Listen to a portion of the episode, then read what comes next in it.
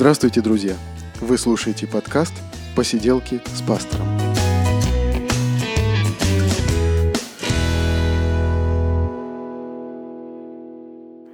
Это второй выпуск подкаста «Посиделки с пастором».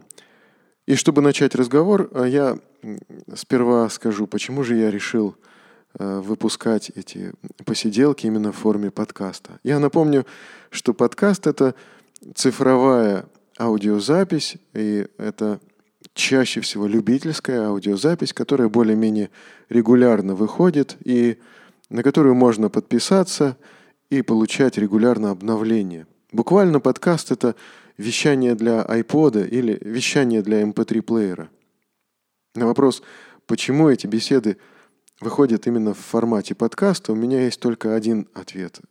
Мне это интересно.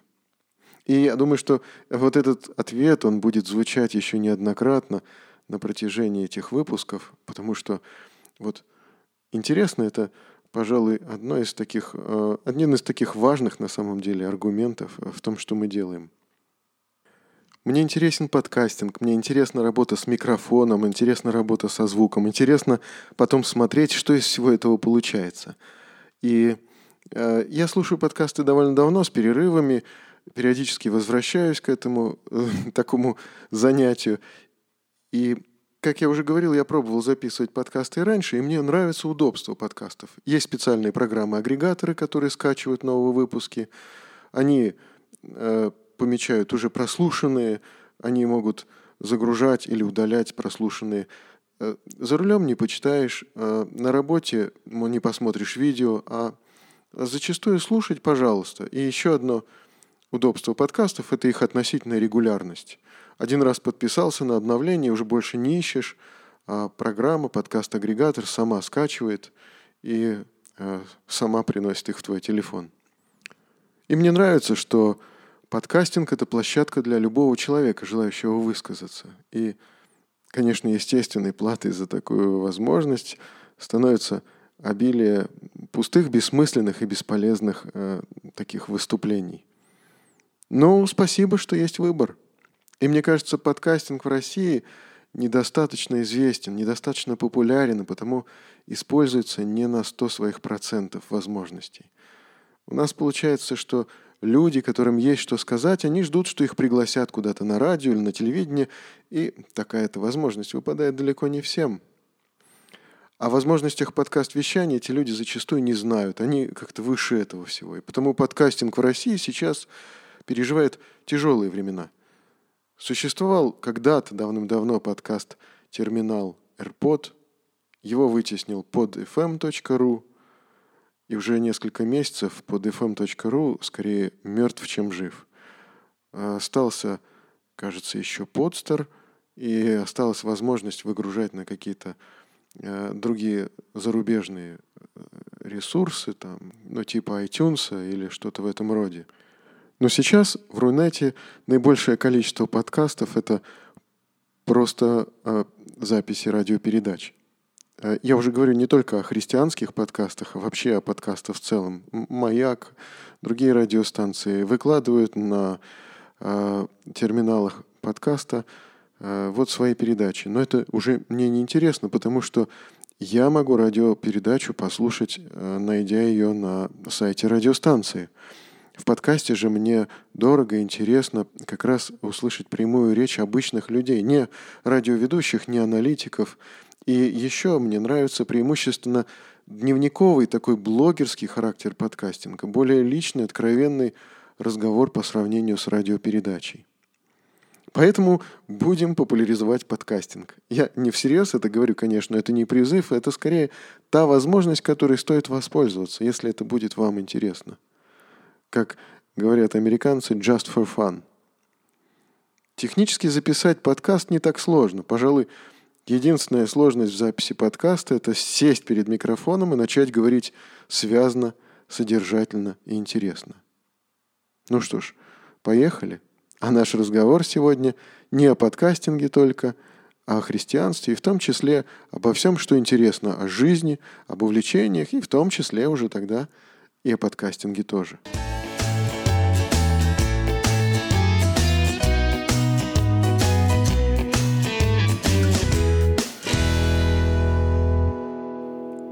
Был я не так давно, ну как недавно, а один раз этой весной, другой раз э, осенью в позапрошлом году был я на православном крещении.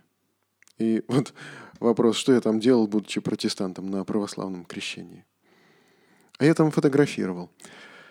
И это то, что я умею и люблю делать. И вот надо сказать, что визуально это очень красиво. Красивый деревянный храм и красивый очень эффектный священник. Красивый свет, который падает из окон такими видимыми, почти что осязаемыми потоками. Ну, помимо картинки, очень созвучное моему пониманию христианства такое содержание, текст этого события. И все-таки участие крестных родителей, весь диалог с ними – это вот тот диалог, который, кажется, должен вестись между священником и тем, кого крестят. Но тот, кого крестит маленький ребенок, он не может ответить, а мне жалко, что не может ответить он сам, тот, которого крестят, потому что вопросы относятся к нему. Веруешь ли ты, что Иисус Христос есть Сын Божий? Верую. Отрекаешься ли от дьявола с делами его? Отрекаюсь. Сочетаешься ли Христу? Сочетаюсь. Хотя в священнодействии все эти слова звучат на церковнославянском языке, но понять их не так сложно. И вот все эти ответы, которые дают за ребенка взрослые люди, они очень правильные. Они вот просто слишком даже правильные, чтобы быть произнесенным кем-то другим, не тобой. Но я как посторонний человек мог только любоваться прекрасной картинкой и наслаждаться – прекрасными словами. Еще наблюдение с этого же крещения. А, верующий священник. Для него священное действие – это что-то, с одной стороны, очень привычное, с другой стороны, что-то очень важное. И он хочет присутствующим, вот э, всем присутствующим, очень хорошим, но далеко не часто бывающим в церкви людям донести важность происходящего и смысл происходящего – а присутствующие, они должны прочесть символ веры. Можно по бумажке. Дело осложняется тем, что символ веры написан на церковнославянском языке. И вот взрослые, образованные люди, которые они совсем не часто читают вслух, на, на этом церковнославянском тексте запинаются и путаются, как школьники. Священник, он иногда поправляет их, выслушивает это чтение, как учитель, слушающий стихотворение в исполнении двоечника – его такое чтение, оно, мягко говоря, огорчает. И не из-за запинок, а из-за того, что люди не понимают смысла и вот потому запинаются.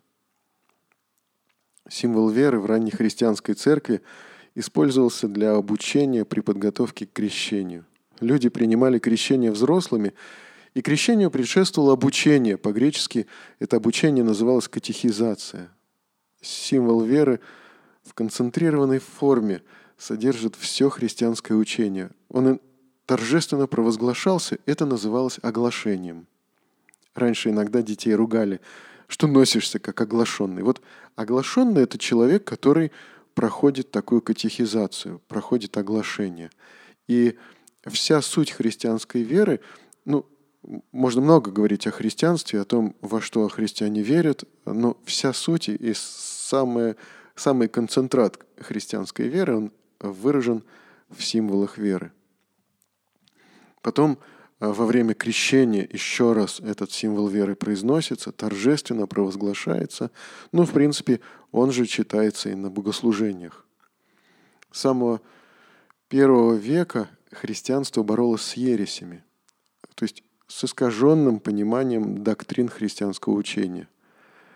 И символ веры, он становился таким своеобразным пробным камнем – известны апостольский, э, Никейский, Никео-Цареградский или Никео-Константинопольский, Афанасьевский символ веры. Вот их несколько, они разные по как бы глубине проработки христианского учения. Есть еще, есть еще Халкидонский Орос. Они принимались на Вселенских соборах, но э, до IV века иногда еще епископы создавали собственные символы веры, потому что в этот период серьезных таких религиозных разногласий э, очень важно было от служителя услышать, во что он верит, что он исповедует. Ну и для самого служителя, церковного служителя, было очень важно разобраться детально и сформулировать, во что он верит. И вся церковная община торжественно исповедовала эту веру. Там настолько все тонко и точно выверено, настолько подобраны слова однозначные, лаконичные и точные, что когда изучаешь этот вопрос, удивляешься такой серьезно проведенной работе. У меня создание символов веры в ранней христианской истории, оно прочно ассоциируется с ювелирным мастерством. Поэтому просто выучить – это еще совсем не все. Нужно разбираться с каждым пунктом. И поэтому, когда мы будем впоследствии говорить о христианстве еще и еще, мы будем придерживаться э, смыслов символов веры, основных символов веры, но главным образом Никео Цареградского символа веры. Зачастую люди думают, ну вот что я пойду в церковь, там так много всего, я ничего не знаю. Но в действительности, как бы там ни было много всего, в основе всего лежит символ веры. Покороче, который тот апостольский, поподробнее Никео Цареградский. А люди зачастую думают, ну что я туда пойду, ничего не знаю, дай что ли книжку сперва почитаю какой-нибудь. А что конкретно читать о христианстве, человек ведь тоже не знает – а в книжном магазине что ему попадется в руки? И, скорее всего, что-нибудь о постах и праздниках. И человек вот открывает такую книгу, и на этом для него христианство начинается, и сразу же на этом заканчивается. Потому что вопрос постов и праздников в действительности это не дверь в христианство, а какая-то из его дальних и небольших комнат на самом деле. Это не основа. Поэтому, чтобы узнать, что такое христианство, желательно открыть символ веры на русском языке, найти его в интернете, это несложно – и именно это и будет краткое изложение христианской веры. Все самое главное и самое точное, э, что является сутью христианства. Может быть, положения этого текста покажутся отвлеченными, такими чисто умозрительными, но ну, стоит задать тогда себе вопрос, а, а вот как это относится лично к моей жизни? Вот, например, к моей жизни это относится напрямую, в этом проявляется действие моем, моей веры сказать, что я верую в события, которые происходили две тысячи лет назад, как э, стимул веры говорит при Понтии Пилате, это несложно, это нормально. Но как это проявляется в моей жизни, когда утром я просыпаюсь, э, одеваюсь, завтракаю, встаю, иду на работу, когда я там, считаю деньги, сколько мне осталось до зарплаты, когда я болею или когда я беспокоюсь о своей семье, как это проявляется в моей жизни или в каких-то других событиях моей жизни. Вера, она просто не может не проявляться во всем этом. Она просто не может вот как бы не вылезать наружу через все это в моей жизни. Но это будет такой мостик на будущее, э, к следующим нашим беседам, к следующим выпускам, когда мы поговорим об этом – более подробно. А пока сегодняшний выпуск посиделок заканчивается. До следующей встречи, друзья.